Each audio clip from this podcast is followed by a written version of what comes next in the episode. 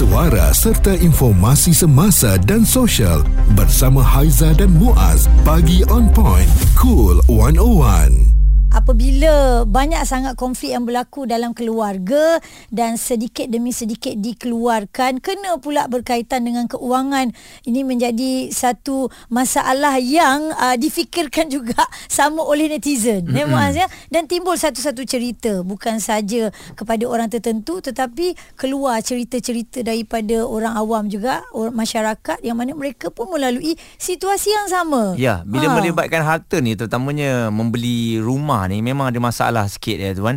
Yeah. Uh, terutamanya bila kita beli rumah dan ada satu tahap tu kita dah tak nak duduk kat situ tapi ibu kita kata dia nak duduk kat situ sebab dia selesa. Tapi dalam uh, masa yang sama kita mempunyai masalah keuangan. Kita tahu jual rumah tu lebih baik daripada kita stay dengan rumah tu. Tapi mak bapak tetap kata tak boleh lah. Kau kena faham mak suka duduk landed, mak tak suka. Okey. Jadi situasi macam macam ni tuan dia tengok uh, satu tanggungjawab kita ni nak lelaki kan nak perempuan. Hmm. Uh, kalau let's say yalah dan kalau dia duduk rumah landed Uh, kita sebab kalau kita jual rumah banglo kita boleh beli uh, flat ke apartment untuk dia dan duit lain untuk selesaikan masalah kewangan bagi saya memanglah prefer parent mungkin nak duduk rumah landed mm-hmm. tapi kita tengok situasi kewangan kita sebab yang sekarang ni kalau kita sebagai tanggungjawab anak lelaki pun nak menyediakan rumah let's say ayah kita tak ada rumah right? Mm-hmm. jadi dia bukan kena wajib kena menyediakan banglo tak ada tu. Hmm. ha, yalah ha, kita dia, dia tak boleh pilih. anak ni memanglah kalau boleh nak bagi sebaik-baiknya kepada parent. Tapi kalau situasi kewangan bagi saya jual je Hmm. Uh, jual beli apartmen dan sebagainya. Hmm. Uh, apartmen bagian ni dah duit lebih yang jual contoh banglo ke rumah teres ke right. Hmm. Uh, gunakan duit tu untuk selesai masalah kewangan kita. Sebab kalau kita tak jual sekarang, mak ayah kita yang duduk uh, rumah banglo kita, lepas ni rumah tu kena lelong. Lagi tu tak ada tak ada terus hmm. hmm rumah. Hmm. Okey, uh. istilah kalau tanah tu adalah atas nama mak bapak, ayah hmm. ke mak ke tapi rumah tu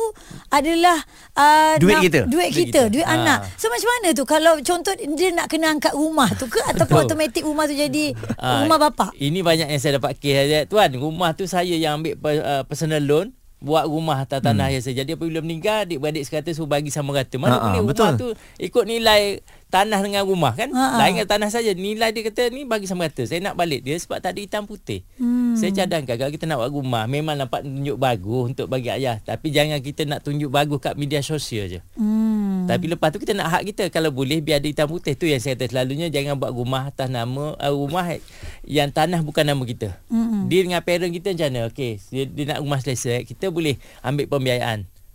Uh, tapi end up kita nak lagu tanah tu. Hmm. Betul right? Yeah. Sebab kita buat keluar kecuali kita nak bagi hadiah. Hadiah ni mana kita tak akan mengungkit. Tak akan mengungkit langsung. Mm-hmm. Dia ada dua. Kita nak uh, macam contoh senang mudahnya dia panggil hibah dengan pinjam. Mm-hmm. Kalau kita bagi kat ayah ayah mak uh, ataupun ayah atau mak kita Mother's Day, Father's Day. Mm-hmm. Uh, mak uh, ni uh, hadiah Mother's Day gelang.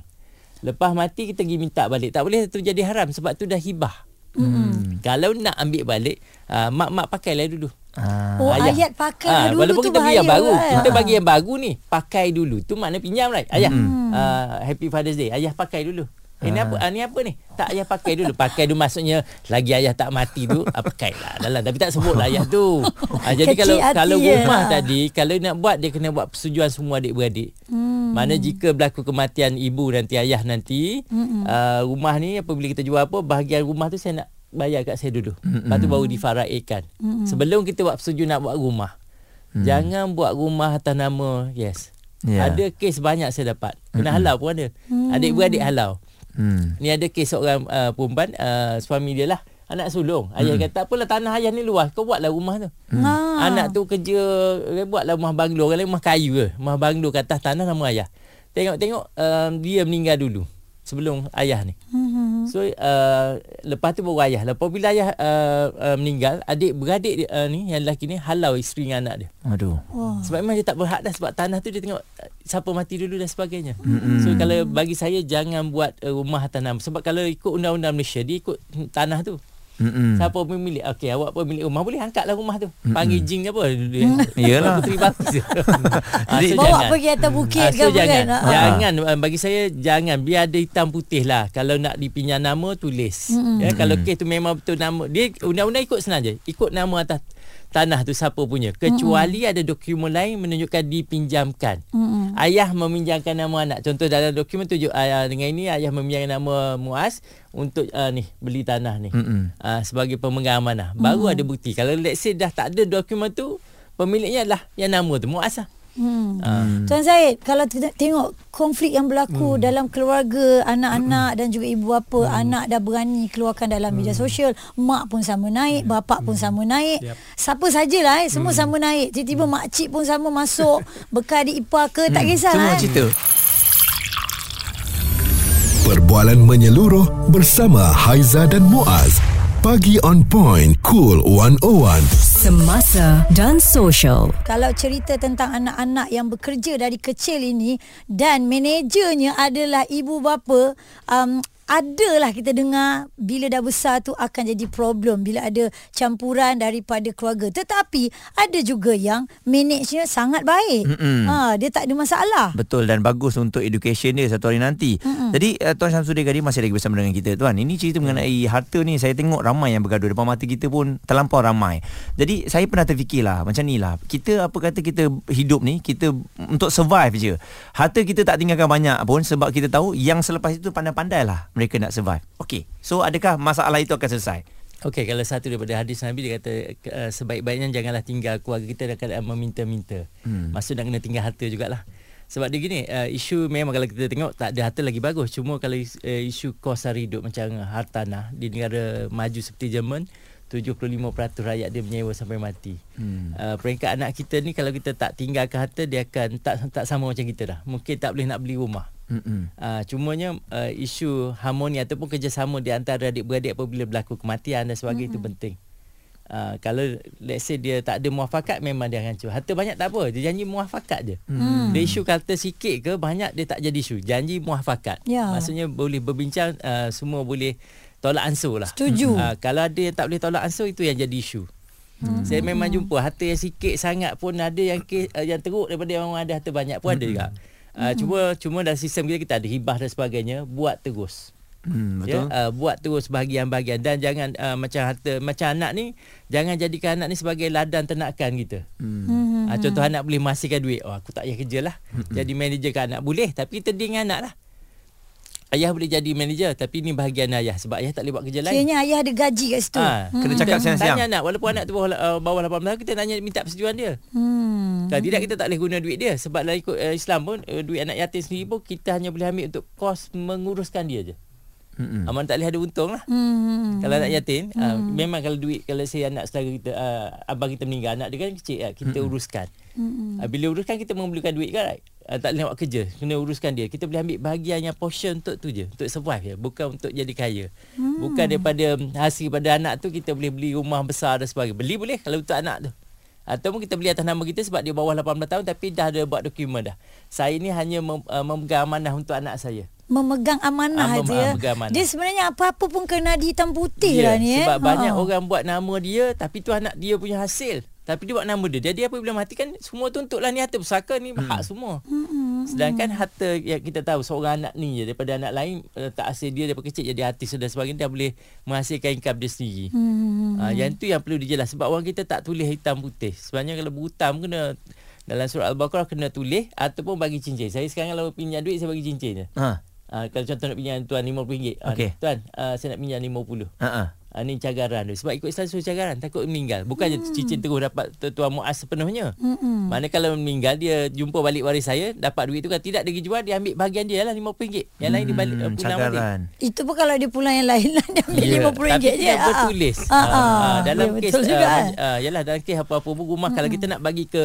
keselesaan ibu bapa kita bagi saya jangan kita seorang yang bagi. Nanti adik-beradik lain akan ambil kesempatan. Mm-mm. Ah ni kita bagi lepas tu kita mengungkit balik. Kita akan mengungkit balik lepas Betul. orang orang dia bila kita dah tak tak boleh nak tahan dah hari hidup kita akan mengungkit balik. Mm-hmm. Tak bagus lah sebab bukan the moment kita bagi lebih adik-beradik akan ambil kesempatan. Dia pun tak akan jadi berdikari. Ya.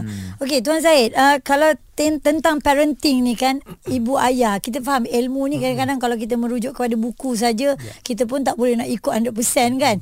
Cumanya apabila ada ibu ayah yang memang menjadikan anak-anak ni sebagai uh, modal hmm. ataupun uh, lubuk keuangan hmm. dan anak-anak memang melantik ibu ayah adakah benda itu sihat ataupun sepatutnya pergi hmm. cari orang luar Okey, uh, kontroversial soalan ni eh. Sebab kalau kita tengok dari sudut uh, tugas, uh, tugas ibu bapa tu sepatutnya menjadi pembawa rezeki kepada keluarga. Mm-hmm. Uh, sekarang sudah terbalik.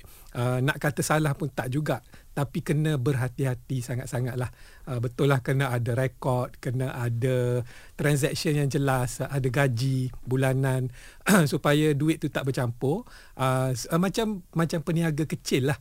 Uh, kebanyakan peniaga kecil dia ambil mudah benda macam ni kan. Jadi bila kita tengok peniaga perniagaan dia tu susah nak berkembang sebab duit bercampur uh, duit zakat pun dalam tu lah duit modal dalam tu untung uh, ujung-ujung uh, bulan tak tahu duit berapa yang dia punya dah, dah termakan segala modal untung dah, berapa semua uh, tak tahu tak tahu sebab hmm. tak ada rekod hmm. uh, dan paling sedih bila termakan duit zakat lah hmm. uh, dalam duit kita dalam harta kita ni ada duit orang lain hmm. uh, kena bagi hak dia kan uh, Islam dah ajar dah zakat infak dan semua tu lah hmm. okey uh, balik pada soalan tadi uh, uh, bagi saya lah uh, lebih baik kalau kita uh, anak-anak kecil ni kalau yalah jarang-jarang ada yang bakat tu kita boleh lah asah bakat dia mm-hmm. tapi lebih baik kalau kita lengkapkan dengan ilmu dulu mm-hmm. uh, sebab um, ini untuk untuk uh, masyarakat awam lah mm-hmm. um, sebab ada masyarakat awam yang melihat peluang sebegini dalam zaman moden ni nak guna anak dia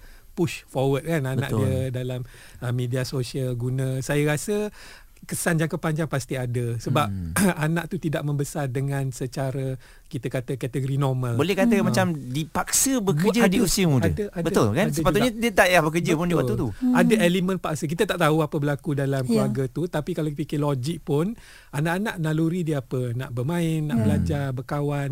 Uh, banyak kes-kes yang terkenal lah kes tadi biasa orang guna ialah Michael Jackson lah. Hmm. Uh, Michael Jackson kan di dirompak uh, masa kecil dia mm-hmm. dan kita tengok dia membesar dalam keadaan yang huru-hara lah uh, sehingga dia dia dia rapat dengan kanak-kanak sebab dia nak jadi kanak-kanak balik. Hmm. Tapi dia, dia ada rasa ha, itu. Dia ya. salah erti pula dia jadi abu, uh, dituduh jadi abuser pula. Saya pun hmm. tak tahulah kes hmm. tu dah jadi mahkamah kan. Tapi benda macam ni uh, kenapa kita nak dedahkan anak kita kepada risiko sebeginilah. Hmm. Uh, tak dinafikan ada yang betul-betul berbakat uh, one in a million ada. Yeah. Yeah. Uh, tapi jarang lah. Hmm. Adakah sebab hmm. ada percampuran orang luar juga mungkin, terjadinya konflik hmm. begitu? Mungkin adalah yang menghasut.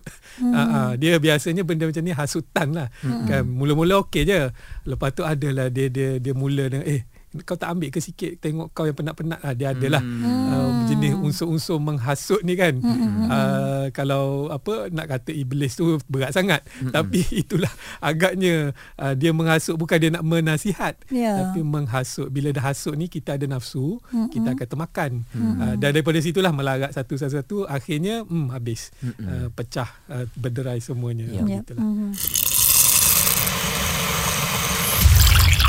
Responsif menyeluruh tentang isu semasa dan sosial.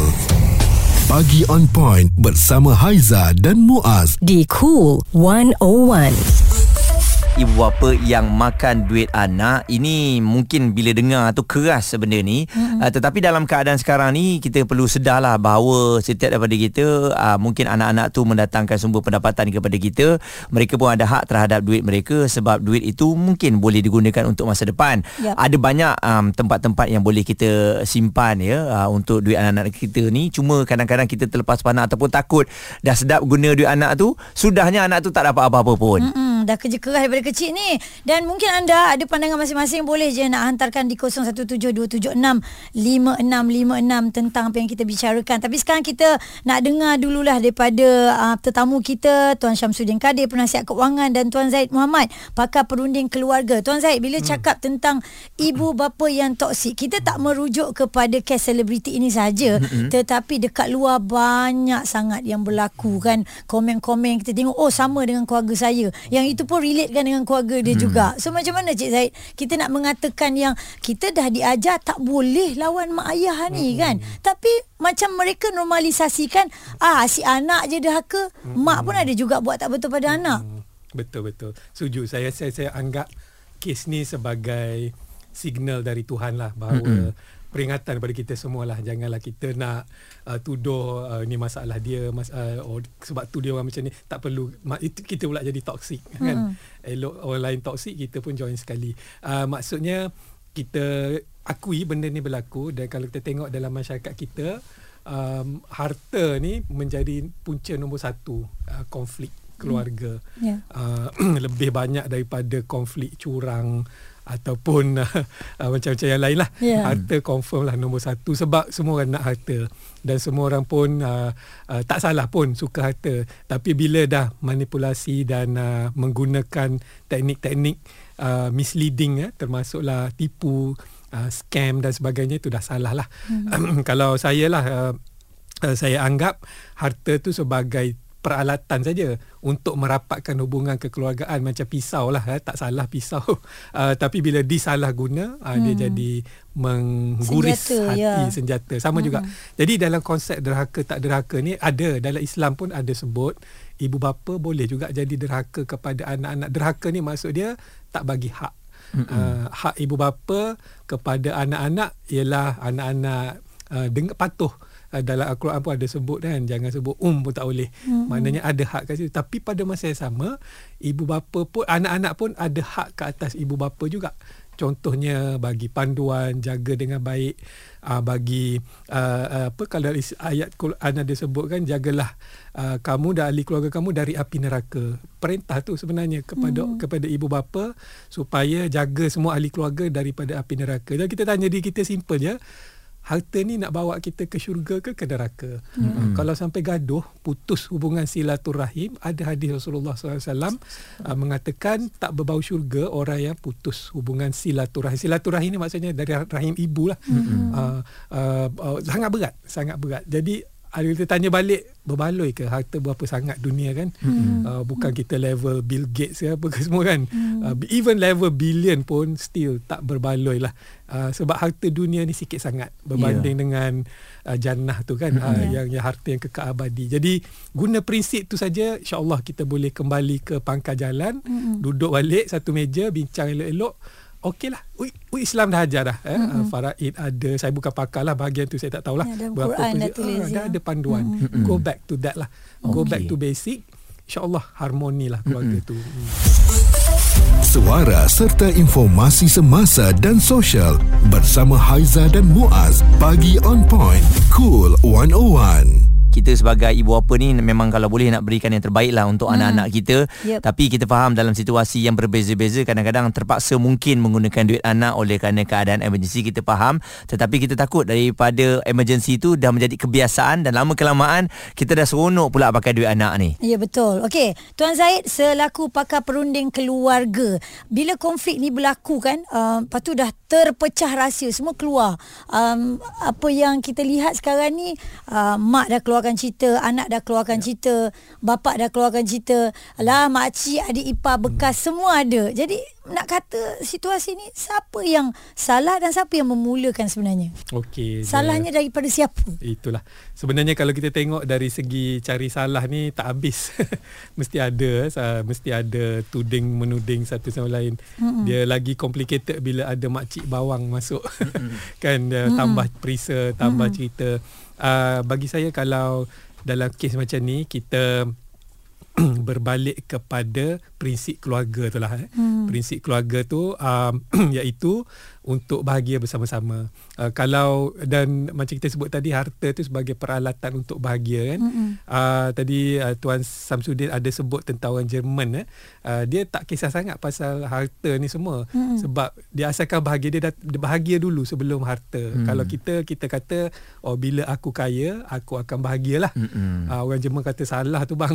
uh, sebab dia kata tak semua orang boleh kaya dan tujuan kaya tu buat kita huru hara sebab Betul. Eh, bila dah jadi matlamat utama uh, kita akan pijak orang tipu orang naik dan sebagainya hmm. uh, jadi itulah tugas ibu bapa sebenarnya bagi ilmu dekat anak-anak supaya uh, build the capacity to hmm. to find uh, to to work itu tugas kita sebenarnya bukannya suruh anak tu kerja untuk kita. Hmm, itu Bagi asas saya yang kita asasnya nampak. itu. Samsudin, secara ringkasnya dalam keluarga ni bagaimana pengurusan keuangan yang bagus? Kita tak nak ada ribut-ribut lah kan. Biar semua hatinya senang. Saya tertarik dengan bagaimana rakyat Jerman tadi hidup lah. Saya rasa filosofi saya akan berubah lah. Saya ikut yang Jerman tadi Ah, saya rasa happy. Susah nak dapat macam tu eh. Boleh, kita boleh kan kan?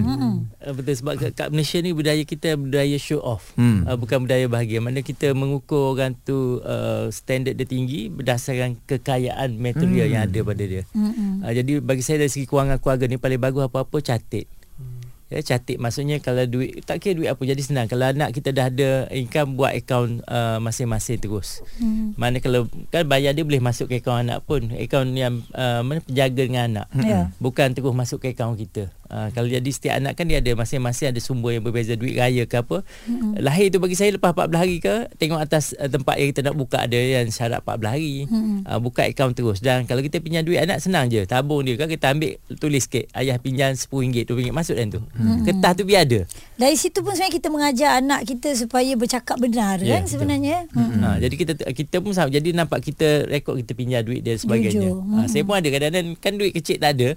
Pagi-pagi nak keluar tanya anak siapa ada duit. Ha, tukar ke pinjam. Mm-mm. Kan, tapi saya kadang saya catat tapi saya tak nak uh, bagi tahu dia cuma saya tanya berapa ayah hutang jadi saya tahu dah dia cakap betul tak. Ah. Itu jadi kalau anak betul. macam nak mengular kita ah, dah start tulis. Ha, kalau kita tak mengular memang form kadang-kadang dia kata ikut ayah lah nak bayar Wah, berapa. Oh, itu bagus. ha, kadang-kadang yang tu yang saya bagi bonus lebih lah. Jadi bagi saya apa-apa dan keluarga ni uh, mencatat lah. Kita Yap. catat. Sebab kalau dah tak catat kita akan melanggar itulah. Ha, melanggar dini. Wallahu a'lam. Baik, terima kasih kita ucapkan kepada Cik Syamsuddin Kadir, penasihat keuangan juga Cik Zaid Muhammad, pakar perunding keluarga. Uh, kita tahu memang um, tak dinafikan mak bapak pun melakukan kesilapan tetapi di hujungnya Muaz ya mm-hmm. sebagai anak ni kita kena uh, sentiasa rendahkan ego untuk sentiasa meminta maaf dan menjagalah keharmonian di antara ibu, bapa dan juga anak-anak. Betul. Bincanglah uh, sesama keluarga saja kerana bincang di media sosial ni lebih banyak mengapi-apikan daripada nak menyatukan. Perbualan menyeluruh bersama Haiza dan Muaz.